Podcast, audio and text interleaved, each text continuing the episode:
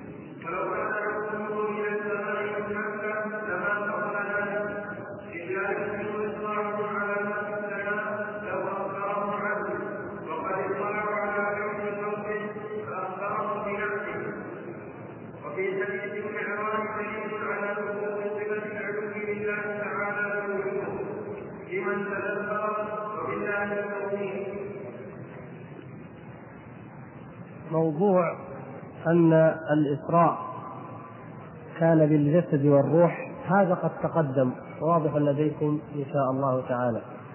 وبينا أدلته التي لم يبق بعدها شبهة بل بينا كما تعلمون أن الصحابة رضوان الله تعالى عليهم لم يخالف أحد منهم صريحا لم يقل أحد من الصحابة بقول صريح أن النبي صلى الله عليه وسلم إنما أسري بروحه فقط أو كان مناما وإنما كان ذلك آه، بعض أقوال ذكرنا أو بينا ما فيها وهي ما نسب إلى أم المؤمنين عائشة وإلى معاوية رضي الله عنهما وكذلك ما نسب إلى الحسن البصري كما ذكر ذلك ابن إسحاق. فهذا الموضوع قد تقرر واتضح إن شاء الله. الشيخ هنا يأتي بهذا الدليل ويقول آه، إن مما يدل على يدل على أن الإسراء كان بجسده صلى الله عليه وسلم في حال اليقظة لا المنام أن أو تعالى قال سبحان الذي أسرى بعبده بعبده ليلا من المسجد الحرام إلى المسجد الأقصى.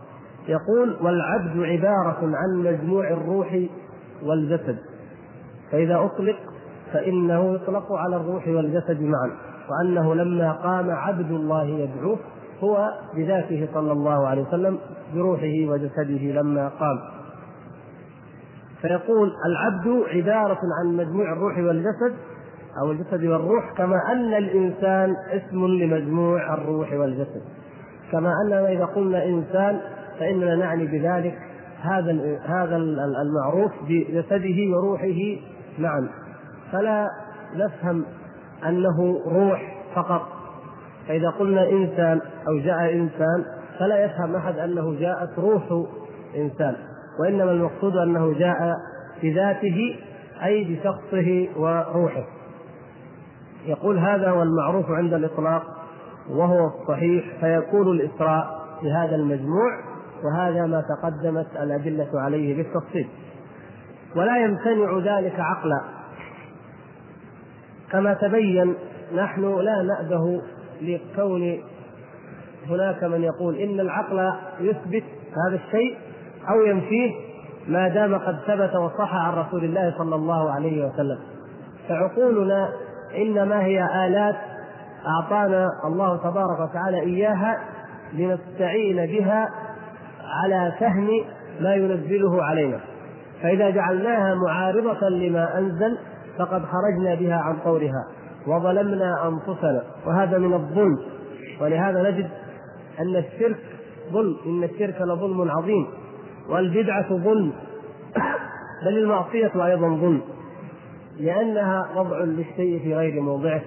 ومن أكبر الظلم أن يظلم هذا هذا العقل هذه الآلة التي جعلها الله سبحانه وتعالى أداة لنفهم طريقنا إليه سبحانه وتعالى كما بين وكما شرع أن نجعل هذه الآلة معارضة ومضادة للوحي وللدين الذي أنزله الله تبارك وتعالى.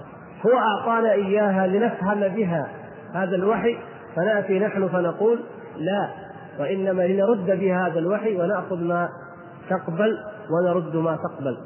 فنحن لا نأبه بالأصل لقضية العقل.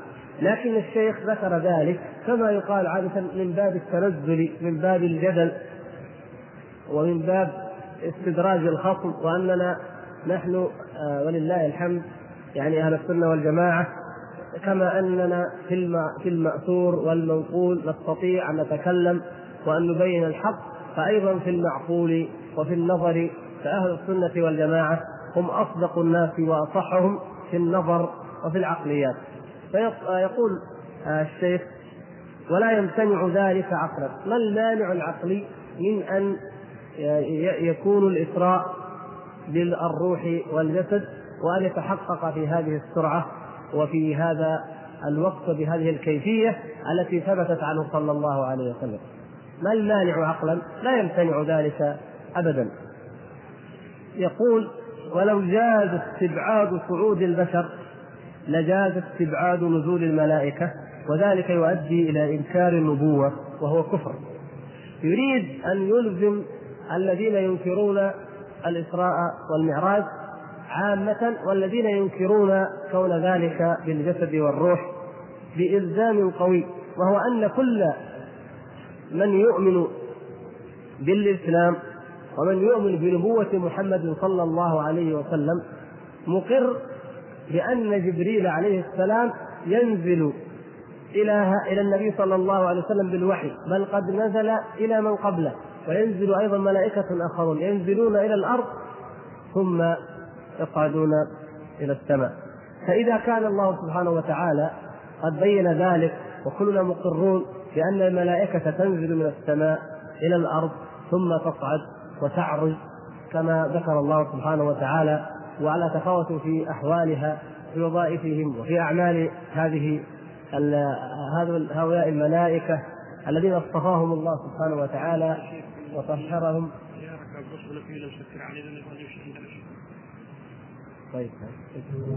طيب لهم؟ بالله يا جماعة السياره أبو رفيل تسكر علينا. ليه حقه يتفضل الله الله يرضى عليك. طيب.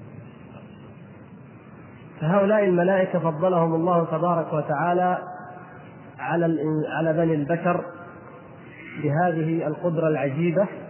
وكل الذين يؤمنون بالرسل والذين يؤمنون بالأنبياء حتى من غير المسلمين مقرون بهذا الأمر. طيب فنقول لهم إذا أقررتم بنزول الملك وبعد ذلك طبعا يعقبه صعود وطلوع فما المانع من الإقرار بصعود البشر ثم نزولهم؟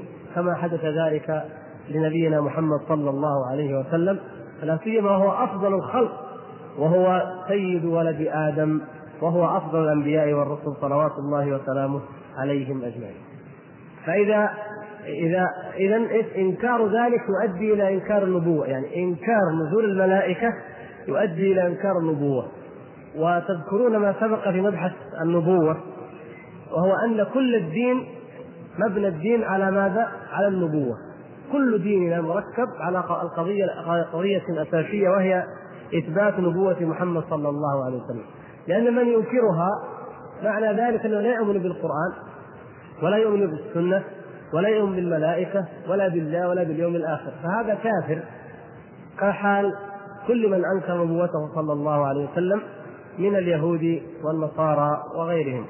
ومن أقر بنبوته صلى الله عليه وسلم فإنه تلقائيا يجب عليه أن يقر بكل ما جاء به الخبر ثم أخبر به النبي صلى الله عليه وسلم من الأخبار وكذلك يجب عليه أن يعمل بكل ما جاء به هذا النبي صلى الله عليه وسلم من الأوامر ومن النواهي. فهذه إذا القضية ارتبطت أو نستدل عليها بالقضية الخطيرة الكبرى وهي قضية النبوة التي لا يملك واحد أن ينكرها. ولا أن يماري فيها. يقول الشيخ فإن قيل فما الحكمة في الإسراء إلى بيت المقدس أولا؟ فالجواب والله أعلم. انظروا جزاه الله خيرا. الجواب والله أعلم. نسبة العلم إلى الله سبحانه وتعالى أسلم وهو وهي أدب من الآداب التي ينبغي أن يتحلى بها العالم والمتكلم والباحث في هذه الأمور التي لا نستطيع الجزم فيها ولا سيما ما يتعلق بالحكمة. فكثير من الناس إذا سئل لماذا قال الله تعالى كذا ولم يقل كذا يجيبك راسا لماذا فرض الله تعالى هذا الأمر بهذه الكيفية ولم يفرضه على كيفية أخرى يجيب رأسا. لماذا فعل النبي صلى الله عليه وسلم هذا العمل؟ يقول الحكمة كذا والحكمة كذا والعلة كذا. نحن لا ندري نحن لا نملك. هذه الحكم منها ما هو ظاهر.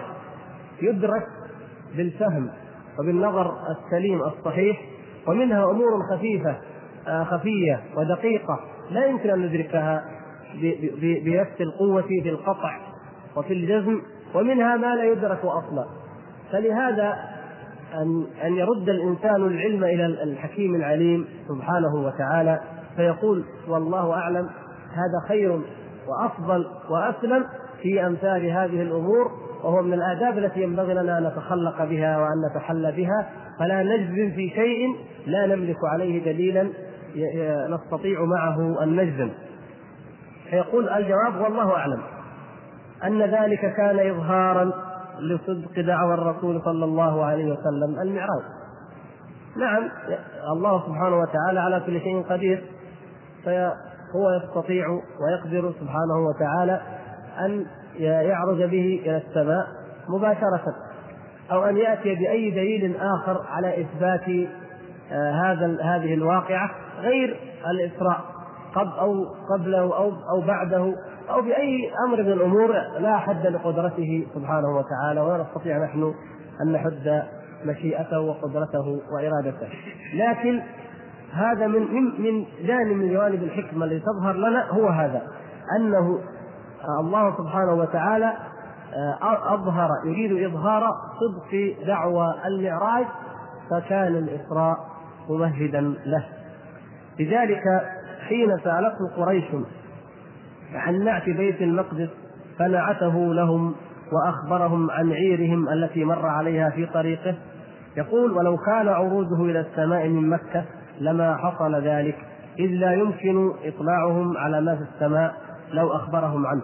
وقد اطلعوا على بيت المقدس فأخبرهم بنعته. هذا كما قلنا وجه أو بعض الحكمة أن قريشا تعرف بيت المقدس. وتسافر إليه وترتحل إليه. هذا أمر مشهور معروف عندهم مثل ما في حديث أبي سفيان مع هرقل الذي تعرفون أين قبض عليه أعوان هرقل؟ في أرض الشام. فهذا أمر معروف وهم يعرفون ذلك المسجد. فحينما يقول يخبرهم النبي صلى الله عليه وسلم بأنه أسري به إلى بيت المقدس إلى ذلك المسجد المعروف ثم يخبرهم انه عرج به إلى السماء. نجد أن هناك نوع من النقلة النفسية تقريب نفسي. أنه أول حصل هذا الشيء هو خارق بلا شك. ولذلك قالوا نحن نضرب إليها أكباد الإبل الشهر والشهرين ويذهب إليها محمد في ليلة. أمر خارق لكن أعظم منه وأدهى وأشد أن يعرج به من ذلك المسجد إلى السماء. هذا شيء بعيد جدا أبعد. لكن هم يجادلون ويمارون في هذا الأقل. فعندما يكون لديك أمرين أحدهما مستحيل في نظرك لكن يأتي بعده ما هو أكثر استحالة منه فإنك فإن هذا يدفعك إلى أنك تكاد أن توافق. تجد إن هذا دافع لأن توافق بالأمر البسيط والامر الأقل. تقول لا ما دام فيها كذا نسلل بهذا الأقل والأهون والمعروف. وهذا أمر يمكن المجادلة فيه فلهذا جادلوه كيف ذهبت؟ فلما طلبوا منه الوصف أظهره الله سبحانه وتعالى له صلى الله عليه وسلم جل أمامه المسجد فأخذ يراه رأي العين ويصفه لهم حتى أيقنوا وصدقوا بأنه صلى الله عليه وسلم قد أسري به. ثم عرج به وتصديقا قلبيا وليس تصديقا ايمانيا وإنما وقر ذلك في قلوبهم. ثم كما قال الله تعالى فإنهم لا يكذبونك ولكن الظالمين بآيات الله يجحدون. فجحدوه بعد أن وقر في قلوبهم. من الحكم الأخرى التي آه، تكون غير هذه أو من مما قد نستنبطه من الحكم أن بيت المقدس كما تعلمون هو مهبط النبوة قبل نبوته صلى الله عليه وسلم. فهناك آه، أنبياء بني إسرائيل بعثوا في تلك الأرض المقدسة وهناك القبلة القبلة الأولى التي كان حتى النبي صلى الله عليه وسلم وأصحابه كانوا يستقبلونها. فهناك ربط بين هذا النبي الجديد وبيئته وبلدته الجديدة الخاتمة وبين بين النبوة الخاتمة وبين مهبط النبوة السابقة لها. فأيضا فيها آه، إشعار بأن هذا النبي صلى الله عليه وسلم مكمل ومتمم للأنبياء لرسالات الأنبياء من قبله. فهو خاتمهم ولم يأتي في باب التوحيد والإيمان بجديد عما جاءوا به في أصل القضية وإنما دعا إلى ما دعوا إليه إلى الإسلام وإلى التوحيد وإلى عبادة الله وحده. فعلى كل من يقر بنبوة الأنبياء ومن يثبتها من أهل الكتاب بالذات يجب عليهم إذن أن يؤمنوا بهذا النبي صلى الله عليه وسلم. وكذلك ما حصل فيه من جمع الأنبياء وصلاته صلى الله عليه وسلم بهم هنالك. في ذلك المكان. هذا أيضا تحصل الحكمه به. إذا كان الإسراء اولا ثم بعد ذلك المعراج. لأن العبادة موضعها هي هذه الأرض هي هذه في هذه الدنيا ولا سيما في مثل هذا المقام الذي يراد منه أن آه، يظهر فضل النبي صلى الله عليه وسلم في العبودية على بقية الأنبياء ولهذا صلى بهم إماما فجمعهم الله سبحانه وتعالى له وأمهم صلى الله عليه وسلم فكان بذلك إذانا بأنه أكملهم في العبودية وفي أين؟ في مهبط النبوة الذي أكثر كان منه أكثر الأنبياء لأنه كما تعلمون النبوة حفرت في ذرية إبراهيم عليه السلام. منذ أن بعث الله تعالى إبراهيم عليه السلام بقيت النبوة في ذريته عليه السلام. ثم آه، كانت النبوة في النبوة في فرع آه، بني إسرائيل في فرع إسرائيل في فرع إسحاق. فنقلها الله سبحانه وتعالى بالنبي صلى الله عليه وسلم إلى فرع إسماعيل وكلاهما ابناء إبراهيم. الخليل عليه وعليهم أفضل الصلاة والتسليم. ويمكن أن نستنبط حكما آه، كثيرة في غير غير ما ذكره الشارح وإن كانت هذه التي ذكرها الشارح من أظهر ومن أجل الحكم.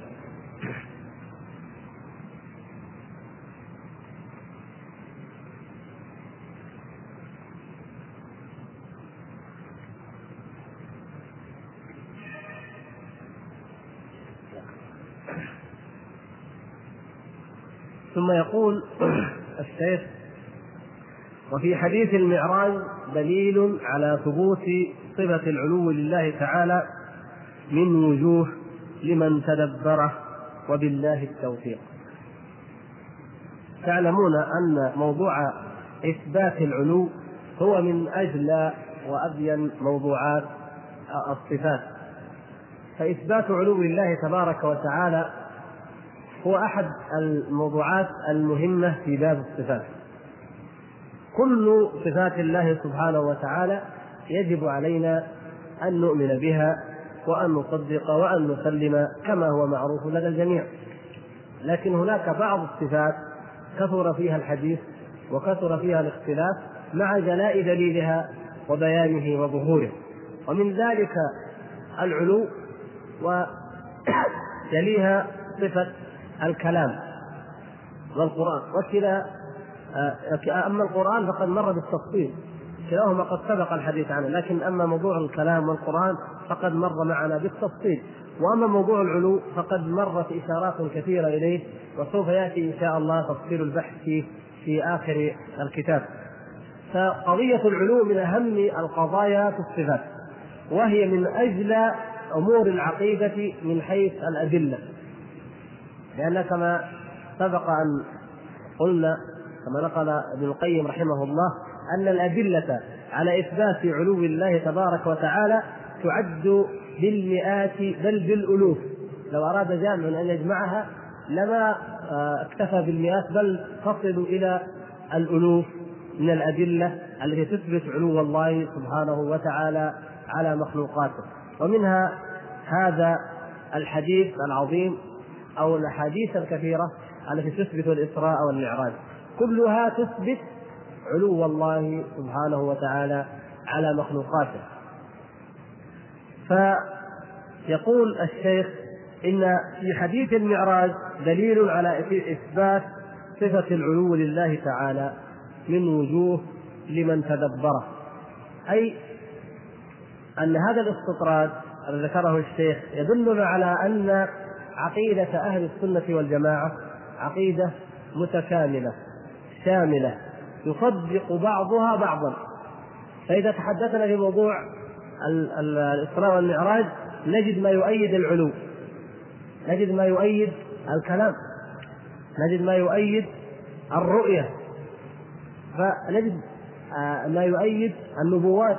وهذا أيضا كلها متعلق بموضوع آه، يدل عليه حديث الإسراء. والمعراج وهكذا. فكلها يصدق بعضها بعضا. أما المتكلمون أما المتكلمون والفلاسفه والمجادلون فلا بد أن يتناقضوا. تجد أنهم يتناقضون.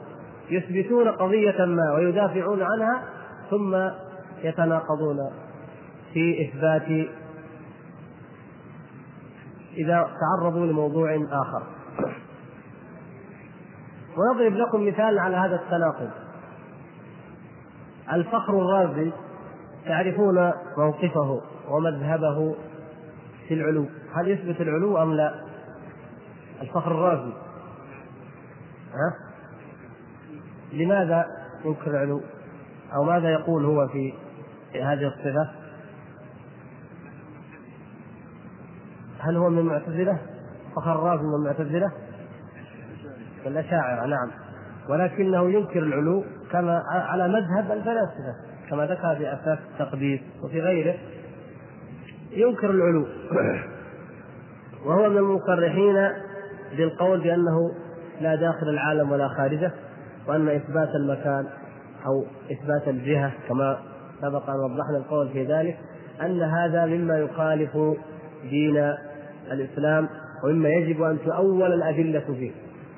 ماذا قال الفخر الرازي؟ يقول وهو في مجال النسيان والغفلة والذهول عما قرره في أساس التقديس وغيره من إنكار العلو يقول إن الله سبحانه وتعالى رفع محمدا صلى الله عليه وسلم حتى قرب منه أو قال حتى كان منه قاب قوسين وأدنى.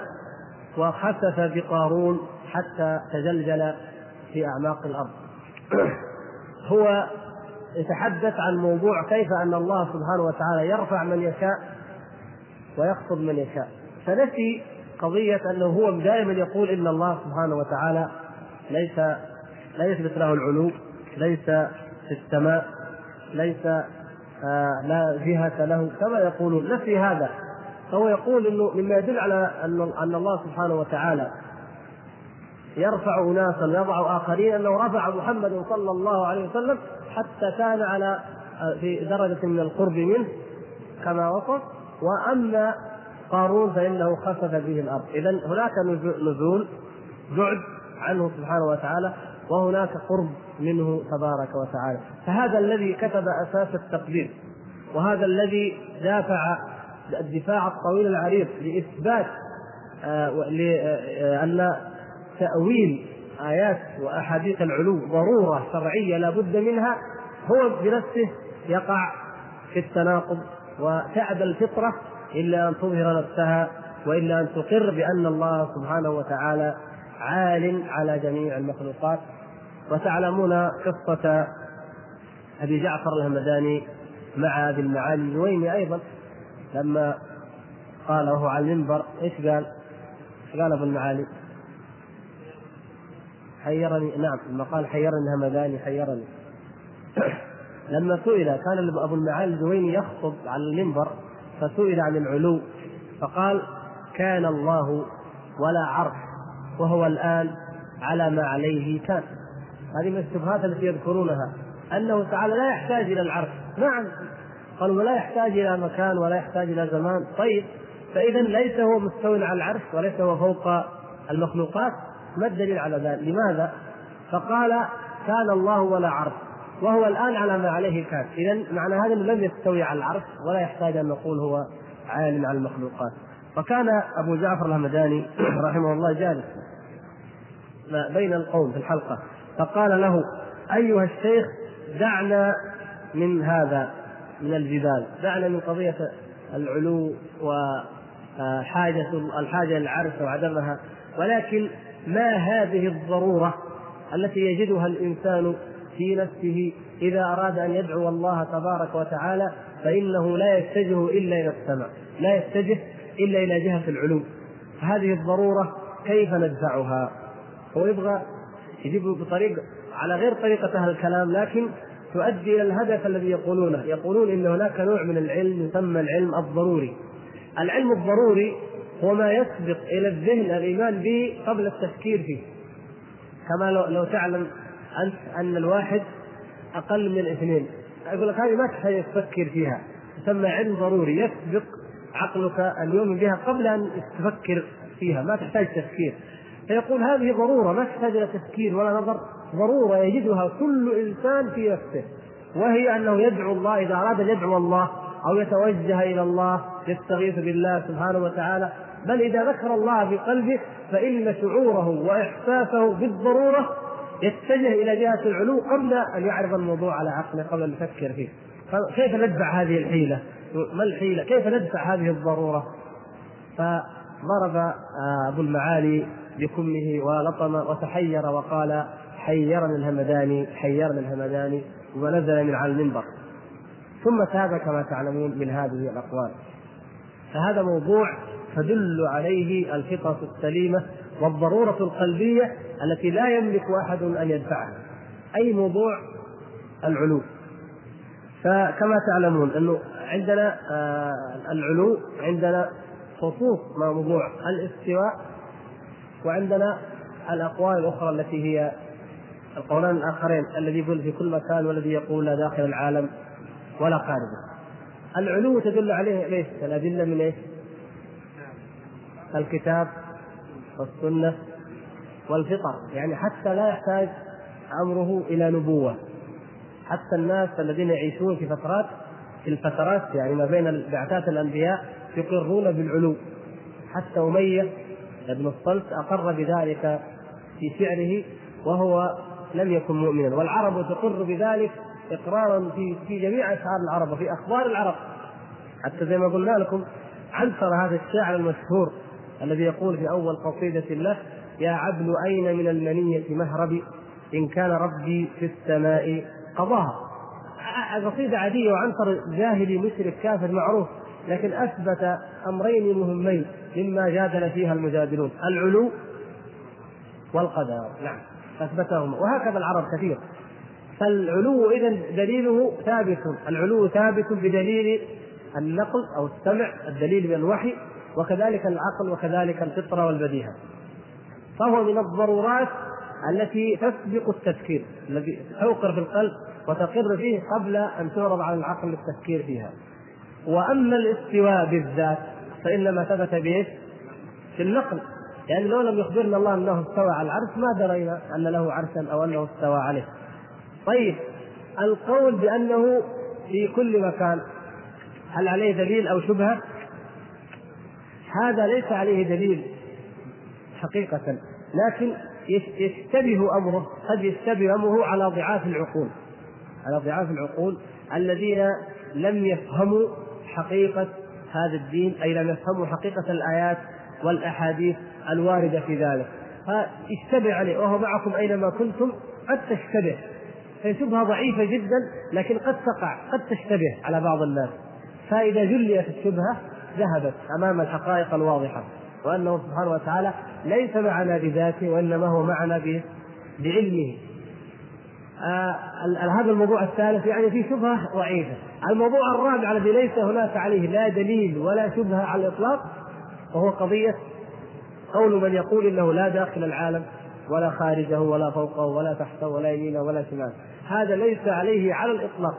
لا دليل من الكتاب والسنة ولا دليل من العقل ولا شبهة في التفكير ولا شيء.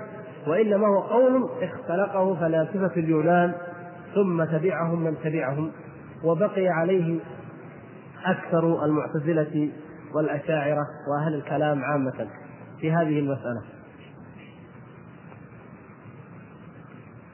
من الوجوه التي يمكن أن تستنبطوها أنتم من آه، حديث الإسراء.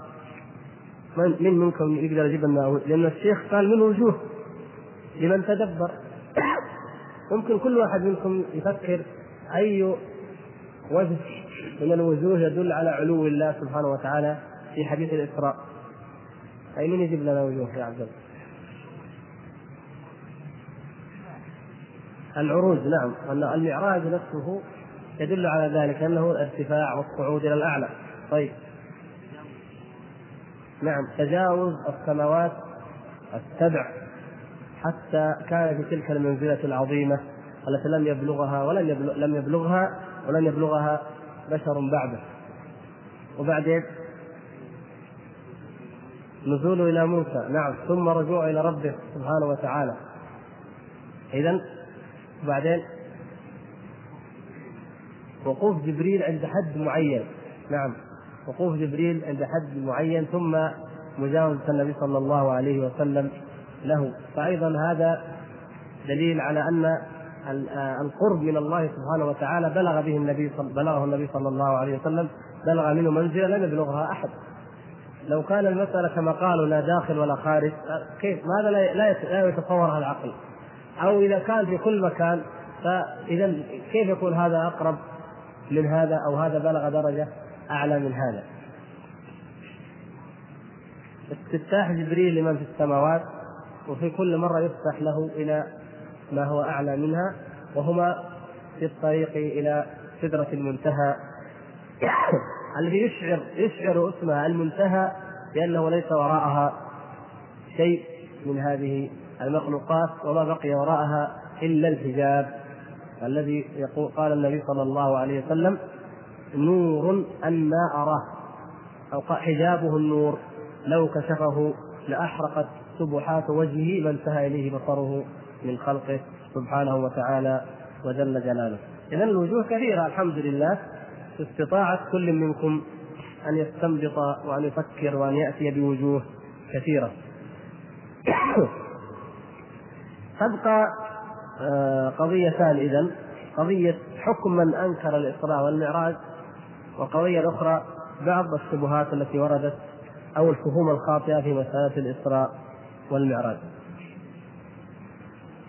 ما حكم من أنكر الإسراء والمعراج؟ لو سئلتم هذا السؤال. طبعا تعلمون حكم خالد يكفر. لماذا؟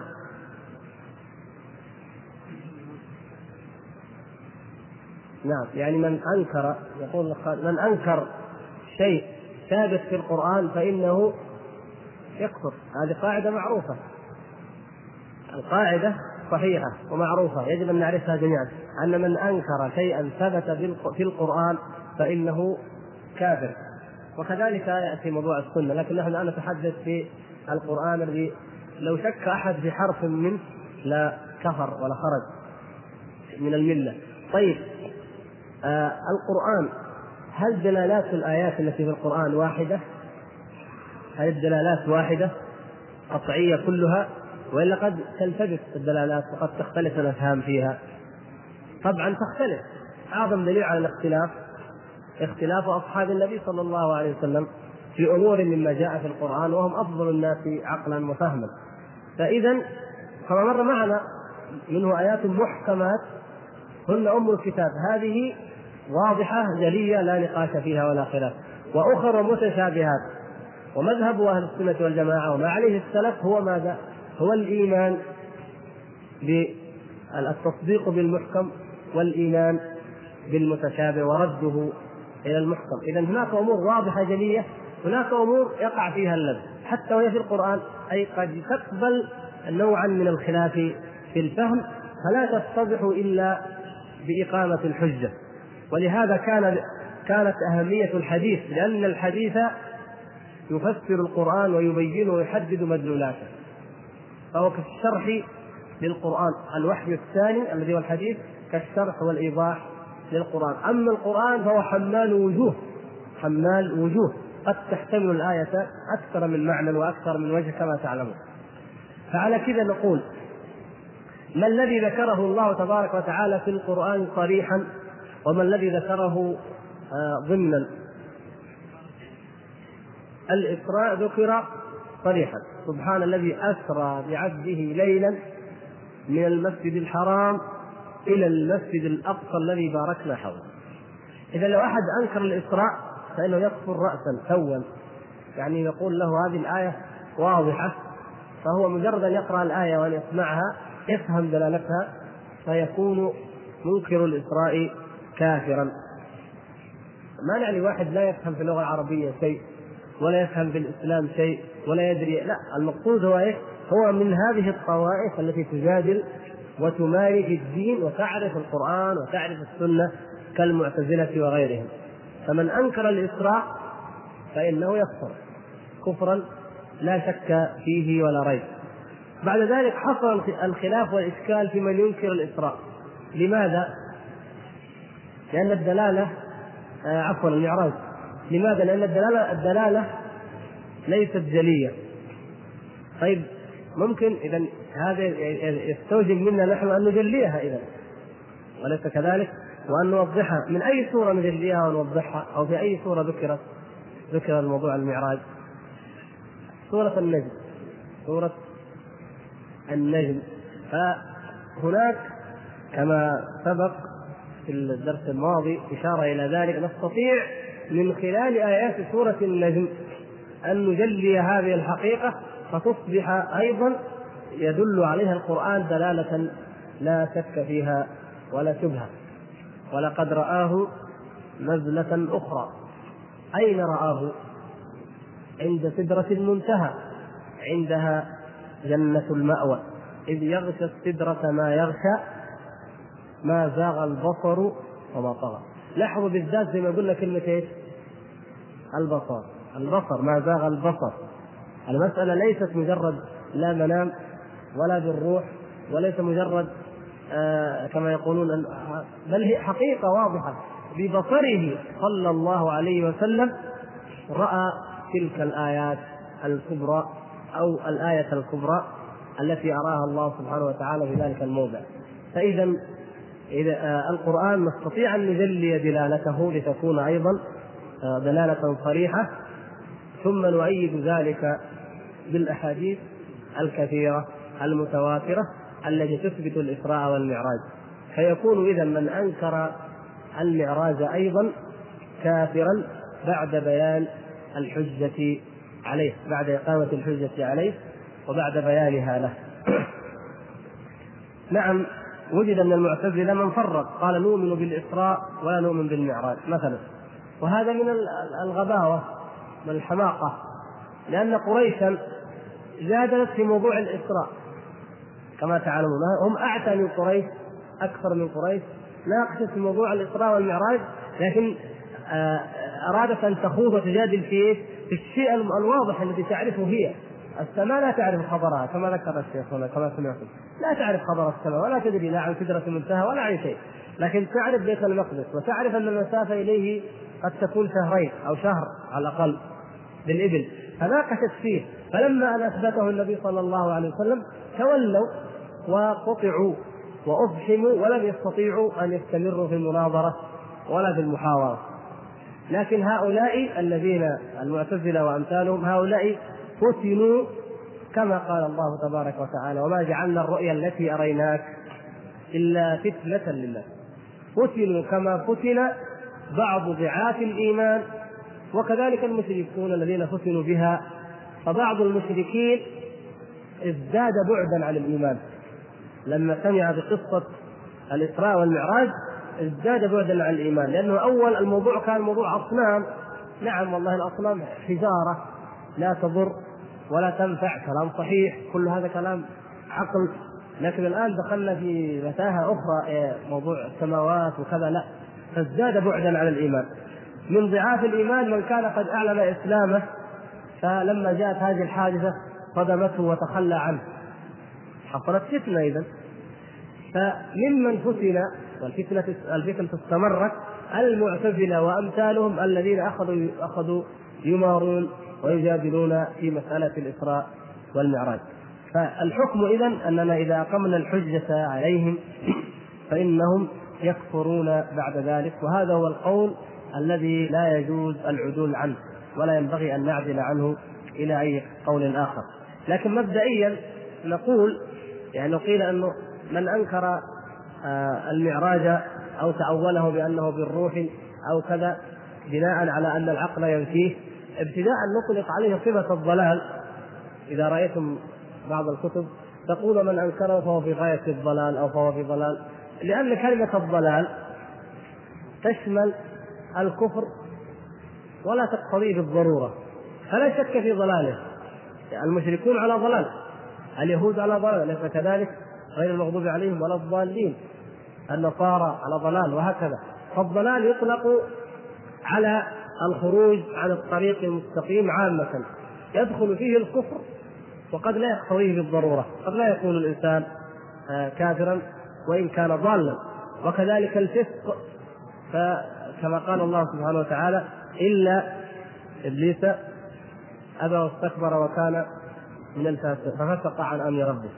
فكان من الكافرين وفسق. إذا الفسق هو الكفر. قد يطلق بمعنى الكفر. ففسق عن أمر ربه يعني كفر به وخرج عنه. الخروج عن أمر الله قد يكون خروجا كليا وقد يكون خروجا عن الجادة المستقيمة إلى البدع وإلى الضلالات فاذا مبدئيا آه، من أطلق عليهم الضلال فإنه لا يعني أنه ينفي عنهم الكفر لكن أطلق عليهم أو حكم عليهم بالحكم الذي يرى أنه قد يعفيه من تبعة إقامة الحجة أو التفصيل وهم بلا شك على ضلال لكن إذا محقت الأدلة وقامت الحجة فإن من ينكر الإسراء والمعراج أو أحدهما فإنه يكون كافرا.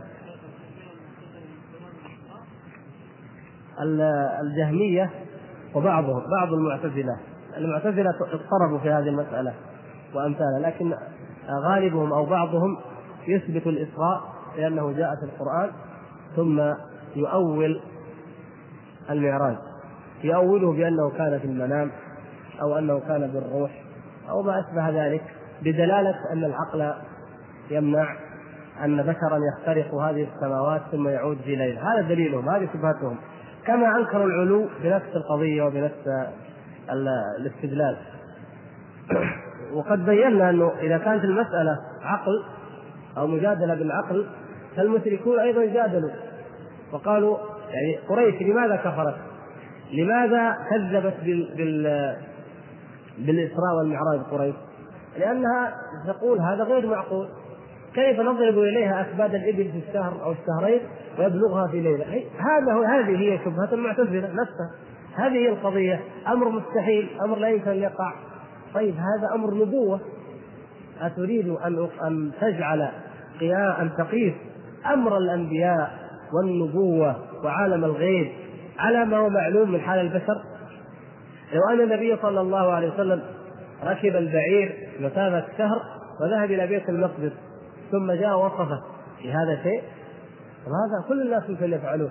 ما ميزة النبوة اذا أنها أنها ومع ذلك فإنها تأتي بالمنزلقات تأتي بالدبابات تأتي بكل ما تستطيع من قوة فتحارب أعداء الله. فكانت أمة راقية ناهضة.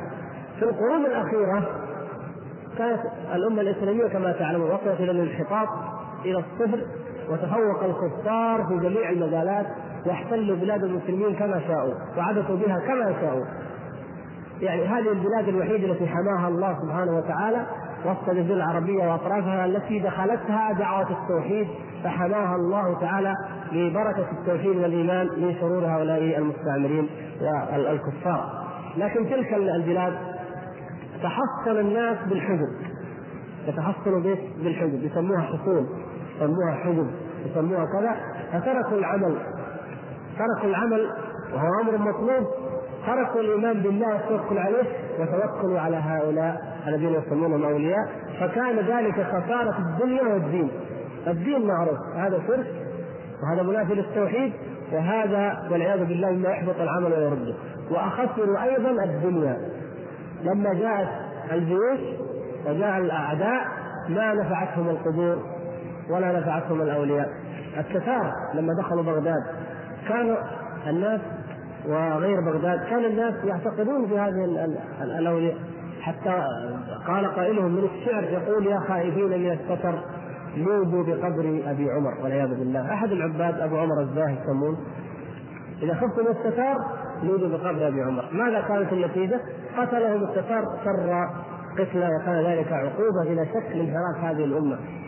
ولما دخلوا إلى كثير من بلاد المسلمين قالوا البلدة الفلانية عليها الحارس فيها حارس من هو الحارس؟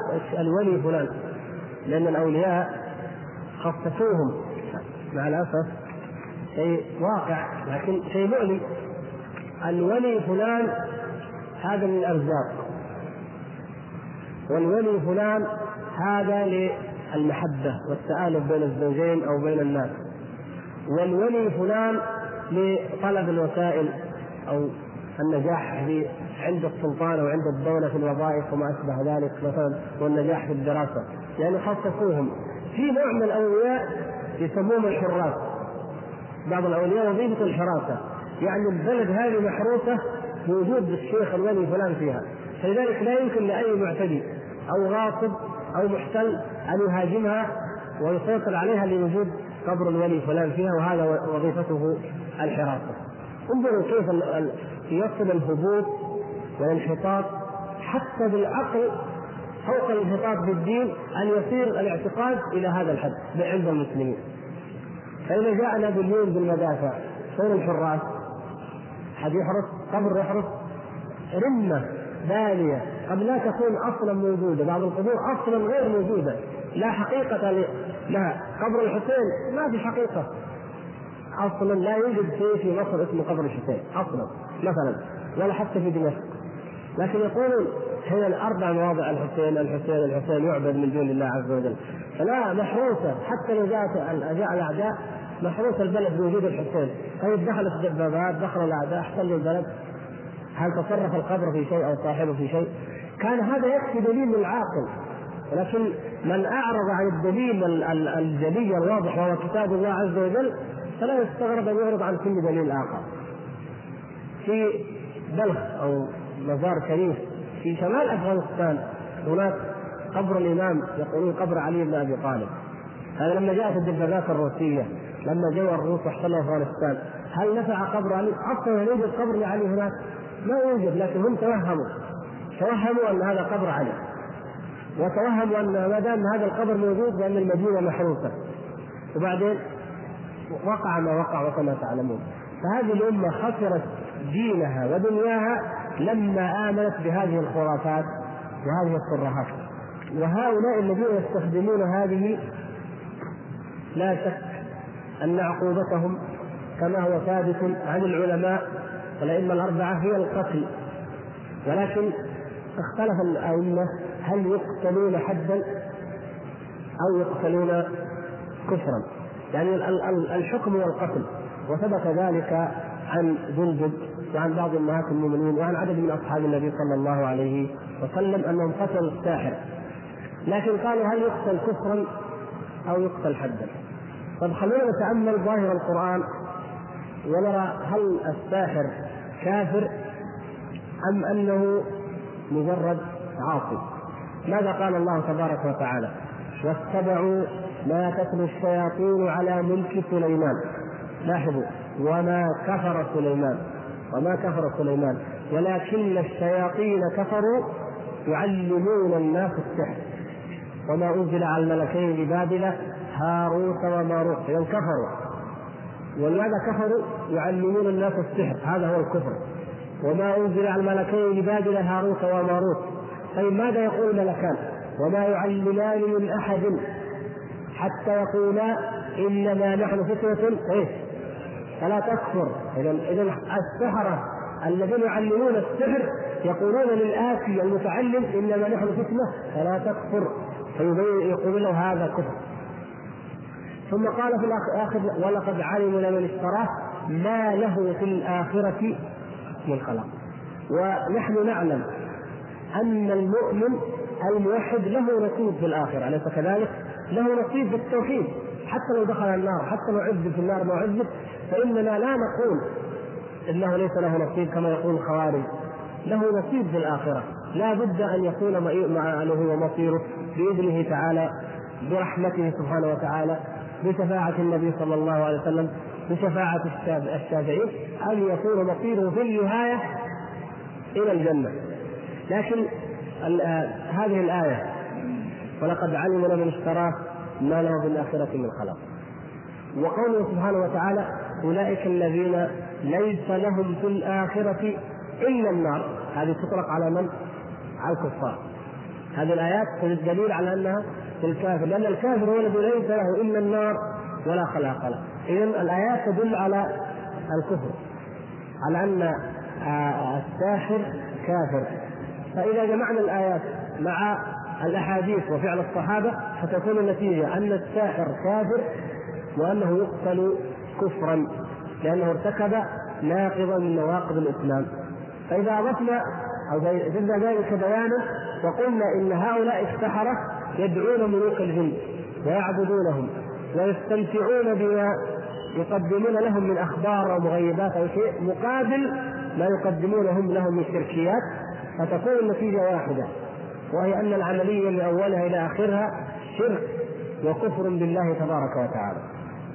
ويجب أيها الإخوة أن تتضح لكم هذه الحقيقة. انظروا هذا السيف هذا السيف مكتوب عليه لا فتى إلا علي ولا سيف إلا بالفقار هو البيت لا, سيف إلا بالفقار ولا فتى إلا علي. ليش يعني؟ إيش إيش نفهم مثل هذا حتى تعرفوا إيش أصل القضية؟ لماذا ينتشر السحر؟ وما هو أصل السحر؟ وما علاقة السحر بالتصوف؟ وما علاقة التصوف بالرافضة؟ ومن أين أخذ الرافضة؟ لو حللنا الموضوع تجدون أن السحرة يدعون أنهم أولياء. والولاية هذه من الذي يدعيها دائما؟ الصوفية. فكل السحره كل كتب السحر مكتوب عليها تأليف القطب الرباني والولي في فلان وإلى الآن يقال لهم السادة والأولياء الذين يمارسون هذا العمل يعني. فإذا الموضوع السحر علاقته بالصوفيه واضحه علاقه الصوفية بالرافضة. أيضا تأتي من باب أن أصل أول من أظهر التصوف في العالم الإسلامي هم الرافضة هم الروافض. وهم الذين تبنوا هذه القضية. طيب لماذا؟ لأن التشيع مدخل لهدم الإيمان ولهدم التوحيد ولهدم الإسلام. فمن أراد أن يهدمه فليدخل من باب الرفض. لأنهم أجهل الناس وأسخفهم عقولا أجهل الناس هم الرافضة. فمن بابهم يدخل فيستجرهم إلى ما يريد من الضلالات ومن البدع. العلاقة بين الرافضة وبين اليهود أيضا كما تعلمون من الذي أول من أسس وانشا دين الرافضة؟ اليهود عبد الله بن سبأ هكذا اذا القضية واضح أنها آه، بعضها آه، متسلسلة بعضها يقود إلى بعض حتى نصل إلى اليهود طيب الآيات اللي ذكرها الله تعالى في القرآن ذكر إيش؟ آه، وما أبرع الملكين ببابل هاروت وماروت في علاقة بين اليهود وبين بابل؟ أي نعم اليهود عندهم فترة عظيمة مشهورة من تاريخهم تسمى فترة الأسر البابلي. لما جاء ضخ نصر من الشرق وقبض دمر مملكة يهوذا وإسرائيل وقبض على اليهود وأخذهم أسرى إلى بابل. في بابل وأسرى وضعاف ومحتقرين بدأوا يبحثوا عن الوسائل التي يتخلصون بها من العبودية وسائل غير مشروعة طبعا وسائل غير ملموسة. لا يستطيع اليهود أن يحاربوا ضغط نصر ما يقدروا فما هي الوسائل التي اتخذوها؟ منها السحر. هناك نبت السحر. وكتاب التلمود الذي يعتبره اليهود آه، كتاب المقدس هو كتاب سحر. وكثير من هذه الأشياء مأخوذة منه. ولهذا يسمى العهود هذه؟ السبعة السبعة العهود السليمانية. التلمود كذلك. كذلك هذا عن سليمان وهذا عن آصف بن هذا أكثر عن سليمان وعن إذا نفس ما ذكر الله عز وجل. وما كفر سليمان ولكن الشياطين كفروا. هذا كفر الشياطين. أما سليمان عليه السلام ما كفر ولا أعطى هذه العهود التي فيها الشرك. اليهود هؤلاء يدعون أن سليمان هو الذي أعطاها وهو الذي فعلها نتيجة حياتهم في الاسر وتعلمهم السحر من البابليين الذين تعلموه من هاروت وماروت. قضية اذا هكذا مترابطة. طبعا اليهود لجأوا إلى أسلوب آخر حتى تكون الصورة واضحة لديكم اليهود لجأوا إلى السحر ولجأوا إلى أسلوب آخر يستخدمه اليهود دائما وهو إيش؟ المرأة. المرأة. كيف المرأة؟ جاءوا ببنت يهودية جميلة اسمها إستير. وعرضوا عليها قالوا إذا أنت خدمت الشعب المختار وقدمت أعظم خدمة لن فتكون لك ويكون إيش هذه الخدمة؟ جعلوها تتعرف قليلا قليلا على الملك الإمبراطور الفارسي. تعرفت عليه. فتن بجمالها. تمنعت منه. ماذا تريدين؟ قالت مطلب بسيط جدا. أنت تحكم أمم كثيرة وعالم كثيرة. لي اقرباء لي شعب أثرته. واهنته وعذبته وكذا وكذا قدمت عرضها وقدمت شرفها مقابل أنها أن يطلق آه، شعبها وأن يعفو عن شعبها. فكان العفو من الملك ورفع اليهود وعظم اليهود نتيجة هذه المرأة أو هذه البنت. وتمكن اليهود في بلاد فارس وغيرها بعد ذلك. وبقوا هنالك وكان من نتيجة ذلك أنهم قبلوا مبدأ الرفض لما جاء به عبد الله بن سبأ وهم في بلاد فارس. المقصود المرأة عنصر أدخال عنصر السحر قضية خفية ما هي سبب مادي واضح، عنصر آخر خفي ولكن يفعل الأفاعيل وهو عنصر المرأة، هذه وسائل اليهود وهذه وسائل السحرة أيضا. وأكثر ما يستخدم السحرة السحر أيضا في مثل هذه الأمور. وبعدين التوراة جعلت سفر من أسفار التوراة مكتوب سفر استير، استير هذه المرأة التي فعلت هذا الفعل وذكروا قصتها وما عن قصة هذه البطولة والعظمة وكيف حركت الشعب. جعلوها قديسة ويعني بطلة وعظيمة نتيجة أنها قامت بهذا العمل.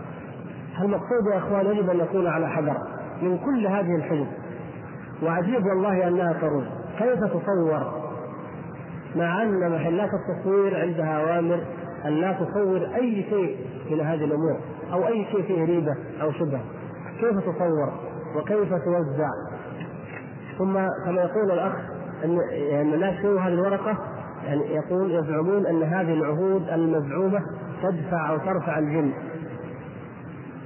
فتنتشر هذه الضلالات وهذه العقائد نتيجة الجهل.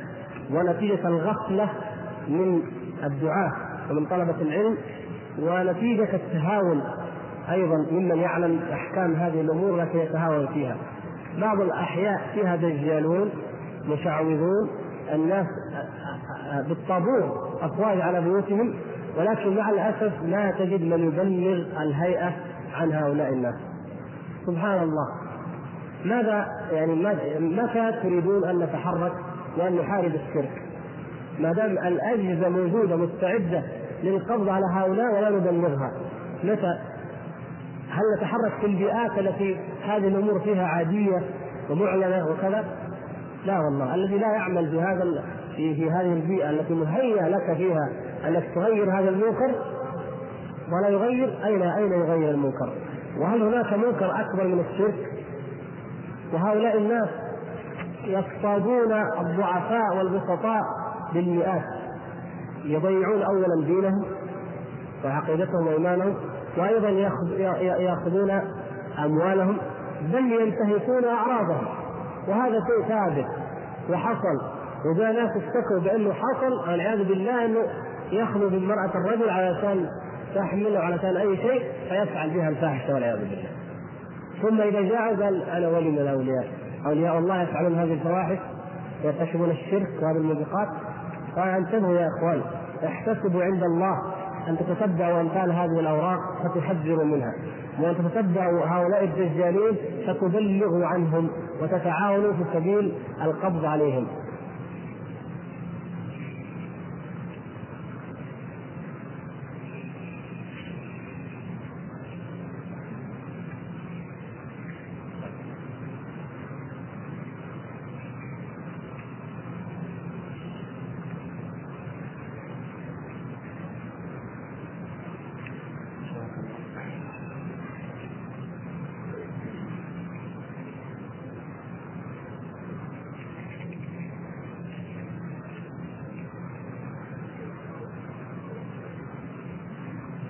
المقصود بكلمة الخلف عندما نقارن ونقول السلف والخلف؟ هل يمكن أن يدخل بكلمة الخلف الكلابية وغيرها من الطوائف المنحرفة؟ الخلف والسلف في الأصل معنى معنى أو ألفاظ تطلق على معاني زمنية يعني المتقدم سلف والمتأخر خلف ثم أصبحت تطلق من حيث المنهج والمبدأ على من كان متبعا للحق من كان على ما كان عليه النبي صلى الله عليه وسلم وأصحابه فهذا من السلف وبالذات في القرون الثلاثة. ومن كان بعدها فهو من أتباع السلف من المنتمين إليهم. والخلف حتى وإن كانوا في القرن الأول أو الثاني هم الذين خرجوا عن هذا الطريق المستقيم وحادوا عنه وابتدعوا في الدين. فهؤلاء يسمون الخلف لأنهم لم يتبعوا هذا المنهج القويم فهو قريب من قوله تعالى فخلف من بعدهم خلف اضاعوا الصلاة واتبعوا الشهوات. فهؤلاء الذين اضاعوا العقيدة الصحيحة والإيمان الصحيح هم من الخلف أو يقال مذهبهم مذهب الخلف بغض النظر عن تقدم بعضهم في الزمن. وإذا خصصنا قلنا سلف المعتزلة أو أسلاف المعتزلة فإن نقصد أولهم المتقدمين. وكذلك ما نقول سلف أهل السنة والجماعة يعني أولهم المتقدمين. فالكلابيه مثلا يدخلون في كلمة الخلف؟ نعم. لأنهم بدعة مبتدعة ظهروا في القرن الثالث. فايضا هم خلف من الناحيتين وهم داخلون في الخلف. فكل من ابتدع في الدين بدعة فهو من الخلف أو هو على منهج الخلف. هذه الفرقة أو غيرها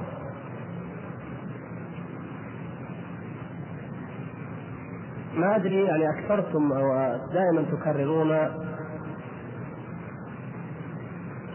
السؤال عن حكم تارك الصلاة تهاونا مع الإقرار بالتوحيد وبقية الأركان. وأظن أن قد وضحنا ذلك لكن نوجده الآن نقول إن ترك الصلاة الترك المطلق للصلاة هذا كفر أكبر يخرج من الملة الله سبحانه وتعالى يقول فإن تابوا وأقاموا الصلاة وآتوا الزكاة فخلوا سبيلهم. فإن تابوا وأقاموا الصلاة وآتوا الزكاة فإخوانكم في الدين. فالأخوة في الدين وتخلية السبيل من عدم القتل لا تكون إلا بإقامة الصلاة وكذلك الزكاة. على خلاف الزكاة لكن الصلاة بالذات أجمع الصحابة رضوان الله تعالى عليهم وثبت ذلك عن بعضهم وعن بعض التابعين على أن تارك الصلاة كافر ولا تقولوا إن كان مقرا بوجوبها الذي يقر بوجوب شيء ويرفضه هذا معاند. وقد يكون أشد جرما من الذي لا يقر. لأن الكفر أنواع. الجحود كفر بذاته. لو أحد جحد شيء غير الصلاة يكفر. اليوم كنا نقول مثلا من جحد الإسراء قلنا يكفر. لو واحد أنكر أو جحد أي شيء من الدين يكفر. فايش إيش معنى نخصص ان الصلاة؟ هي التي تركها كفر. بعدين نقول أي جحودا. لا الجحود باي شيء. أي شيء ثابت. لكن الصلاة من ناحية الفعل. يعني نوضح ذلك بمثال حتى تفهموا أن قضية الجحود هذه لا دخل لها الإقرار والجحود. من قال للنبي صلى الله عليه وسلم أنا لا أؤمن بك. لا أؤمن بك. كما فعل ذلك كفار قريش وبعض الكفار. والآخر الذي قال أنت نبي ولكن لا أتبعك ولا أصدقك ولا أطيعك. هذا ما أقر بالنبوة صحيح ما أقر. ولكن ذاك الذي يقول نبي لكن لا أتبعك ولا أطيعك. أيهما أشد كفرا؟ هو أول شيء هل هما كافران ولا لا؟ كافران. لو جينا عند الترجيح نجد إنه أو الكفر درجات. إنما النسيء زيادة في الكفر. في الواقع أن لا أن هذا أشد كفر. المعاند أؤمن بأنك نبي ولكن لا اتبعك كما قال احبار اليهود هذا أشد كفر. أما قريش يقول لك ما نؤمن بانه نبي العرب مثلا. ما نؤمن بأنك رسول. كيف يزعم محمد أن يأتيه الوحي من السماء؟ اذا لاحظوا أن الإقرار مع عدم الالتزام قد يكون أشد لأنه كفر عناد فإبليس لما رفض السجود هل كان كفر إباء وعناد وإلا كفر جحود؟ إباء وعناد ما قال ما أمرتني؟ هو سمع الأمر مقر بالأمر مقر أن الله أمر لكن قال أنا ما أطيعك في هذا الأمر. ليش؟ هذا قال لأنه أنا خير منك إذا في عنده شبهة المقصود أنه ما أنكر الأمر. واحد يجي يقول يا أخي أنا أدري أن الله أمرني بالصلاة. أدري بس ما بصلي. طب هو هذا هو إبليس يقول كذا. يدري أن الله أمر بالسجود لكن ابى أن يسجد. هذه هي القضية. فكفر تارك الصلاة من باب كفر العناد والإباء. فلا لا نربط نوعين من الكفر ببعض. نجعل أحد أنواع الكفر شرطا في ثبوت النوع الآخر. الجحود كفر والإباء والعناد أيضا لأوامر الله عز وجل كفر. فإجماع الصحابة على أن تارك الصلاة كافر. هو بناء على على ما ثبت كما قال صلى الله عليه وسلم العهد الذي بيننا وبينهم الصلاة فمن تركها فقد كفر. كما قال أيضا بين العبد وبين الكفر ترك الصلاة. بين العبد وبين الشرك على روايه الاخرى ترك الصلاة. فاذا هذه القضية يجب ان نفهمها يا إخوان وكذلك حتى الزكاة. الصحابه رضوان الله تعالى عليهم هل قالوا للمرتدين تعالوا يا مرتدين أنتم مقرون بوجوب الزكاة ولا ما أنتم مقرون؟ ما حاشا الصحابة يقولوا هذا لأنهم أعقل وأفهم في دين الله من يقولوا هذا. واحد يقول لك أنا لن أدفع الزكاة وجهز الجيوش ليحارب من يقول تعال ادفع الزكاة. نقول له لا طيب نسالك أنت مقر ولا ما أنت مقر؟ طيب هو ليش حاربك؟ محارب لك ما في داعي إيش إيش معنى مقر يعني؟ ترتب الحكم على أن كونه مقر يختلف عن غير مقر؟ لا. هذا معاند هذا معاند رافض للأمر معاند له. يدري أن الزكاة واجب عارف عارف إنها في الدين عارف إنها من الدين. يدري أن النبي صلى الله عليه وسلم جاء بها. لكن يقول أنا ما ادفعها هذا هو القضية واضحة. فالمسلمين ما في واحد يجهل أن الصلاة واجب. حتى نقول والله مقر بها مقر بوجوبها. معروف إنه واجب؟ لو كفر ب... لو قال ما أقر بها حتى لو صلى كان كافر. فلابد أن نفرق بين هذين النوعين من أنواع الكفر. وأيضا السؤال هل في اللغة العربية مجاز أو في القرآن قد تكرر؟ وقد بينا إنه أما في القرآن فلا مجاز حتما للذريعة. وأما في لغة العرب فمن شاء أن يقول فيها مجاز لا مشاحه في الاصطلاح. نحن نقول هذا أسلوب معين وهم يقولون هذا مجاز. لكن لو قال أحد كيف تثبتون في اللغة العربية مجاز؟ ولا تثبتون في القرآن مجاز؟ والقرآن نزل بلغة العرب وجاري على سنن العرب. ونقول لا القرآن رغم نزوله على لغة العرب. وجريانه على سنة العرب في التعبير لكنه يختلف. يوجد ما نثبته في لغة العرب ولا يجوز أن نثبته في القرآن. والشيخ محمد الأمين الشنقيطي رحمة الله عليه فصل ذلك في كتابه منع جواز المجاز في كتاب الله في كتاب المنزل بالتعبد والإعجاز. رساله مطبوعة رسالة صغيرة وحدها كتيب وموجود في ضمن أضواء البيان. وذكر من أمثلة على ذلك من كلام العرب من كلام البلاغيين منها العدول أو الاضراب ومنها التهويل الإغراق المبالغة وأمثال ذلك مما جائز في الشعر وجائز في لغة العرب لكن لا لا يصح. لو قيل في القرآن لكفر قائله فاذا القرآن له شأن آخر.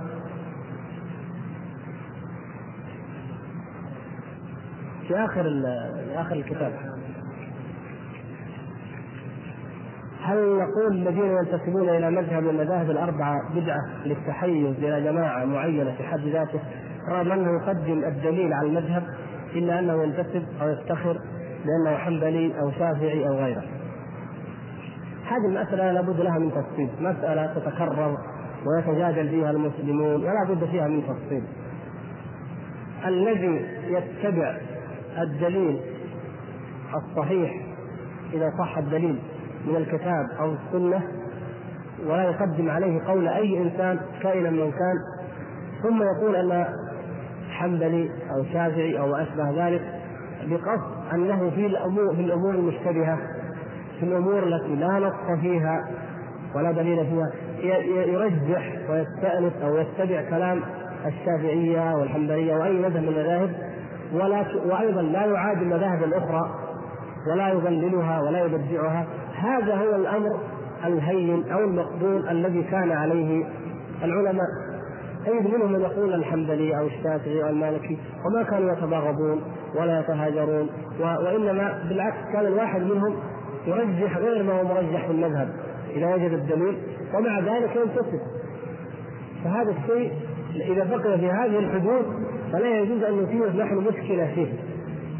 لأن كل علماء الإسلام تقريبا في القرون المتاخره انتسبوا إلى مذهب.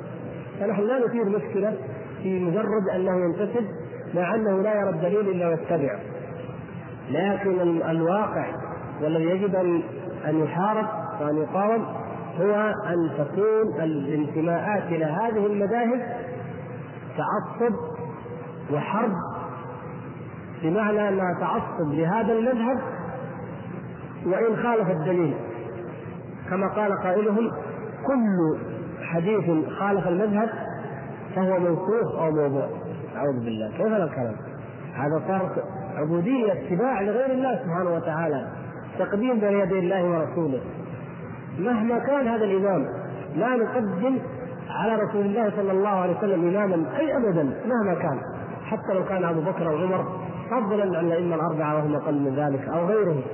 ولا أحد من علماء المسلمين ادعى هذه الدعوة وطلب من الناس أن يقدموها له ولا يرضاها ابدا. الائمه الأربعة وغيرهم كلهم قالوا إذا صح الحديث فهو مذهبي أو إذا رأيتم قولي يخالف الحديث فاعملوا بالحديث واضربوا بقولي عرض الحائط. ما في ابدا. ما يمكن مسلم يقول اتبع قولي وكل ما عدا قولي وإن رأيت حديث فهو موضوع أو منسوخ أعوذ بالله. ما يقولها أحد ابدا. لكن وقع هذا في المتأخرين البغي البغي والعدوان والجهل. حتى صار في بيت الله الحرام كان ذلك كانت فيه أربعة محاريب. وكل جماعة تصلي وحدها وأربعة أئمة للفتوى وهكذا. فأنت تروح تقول أنا شافعي يفتيك إمام الشافعية. وحنبلي يفتيك إمام الحنفية. والصلي يصلي في وراء خلف إمام الشافعية عند منبر الشافعية. وغيرها من البلاد إلى الآن ما زال المحاريب أربعة. سبحان الله. هو محمد صلى الله عليه وسلم جاء بدين واحد ولا بأربعة أديان؟ والله لو رأى ذلك الأئمة الأربعة لجلدوا من فعل ذلك وربما فعلوا به أكثر. لأن الأئمة الأربعة أنفسهم وكذلك العلماء وقد كان في الأمة من هو أفضل من بعض الأربعة. بلا شك في عصرهم كان فيهم من هو أفضل. يعني كان مثلا سفيان الثوري في زمن الإمام أبي حنيفة والثوري أفضل من أبي حنيفة رضي الله عن الجميع لكن لو جينا للفضل والإمام الأوزاعي وغيرهم من الأئمة هؤلاء كل هؤلاء الأئمة كانوا رغم الاختلافات التي بينهم في الفهم والرأي كان بعضهم يصلي خلف بعض وكان بعضهم يدع رأيه إذا كان في مجلس الآخر. أو خلف الآخر حتى تجتمع الأمة كراهية الخلاف. ولهم بذلك أسوة من أصحاب النبي صلى الله عليه وسلم. اختلف عثمان رضي الله تعالى عنه مع عبد الله بن مسعود وغيره في إتمام الصلاة. فكان عثمان يتمها وعبد المسعود يرى عدم الإتمام لأن النبي صلى الله عليه وسلم لم يتم. فصلى خلفه فكان يتم معه. قالوا كيف تتم معه؟ وأنت تنكر عليه. قال أكره الخلاف. ما نريد أن تختلف الأمة. نعم ننكر على الخطأ لا يجوز لكن صلى صلي خلفه. وإن كان هكذا. الأئمة الأربعة ما كان بينهم ولا أئمة الإسلام جميعا. رغم اختلافهم في الآراء ما كان بينهم العداوة ولا التعصب. فضلا عن أن يكون فيهم من يقول إن قولي هو الحق وإذا جاء أي شيء غيره فردوه سواء كان آية أو حديثا. لا والله.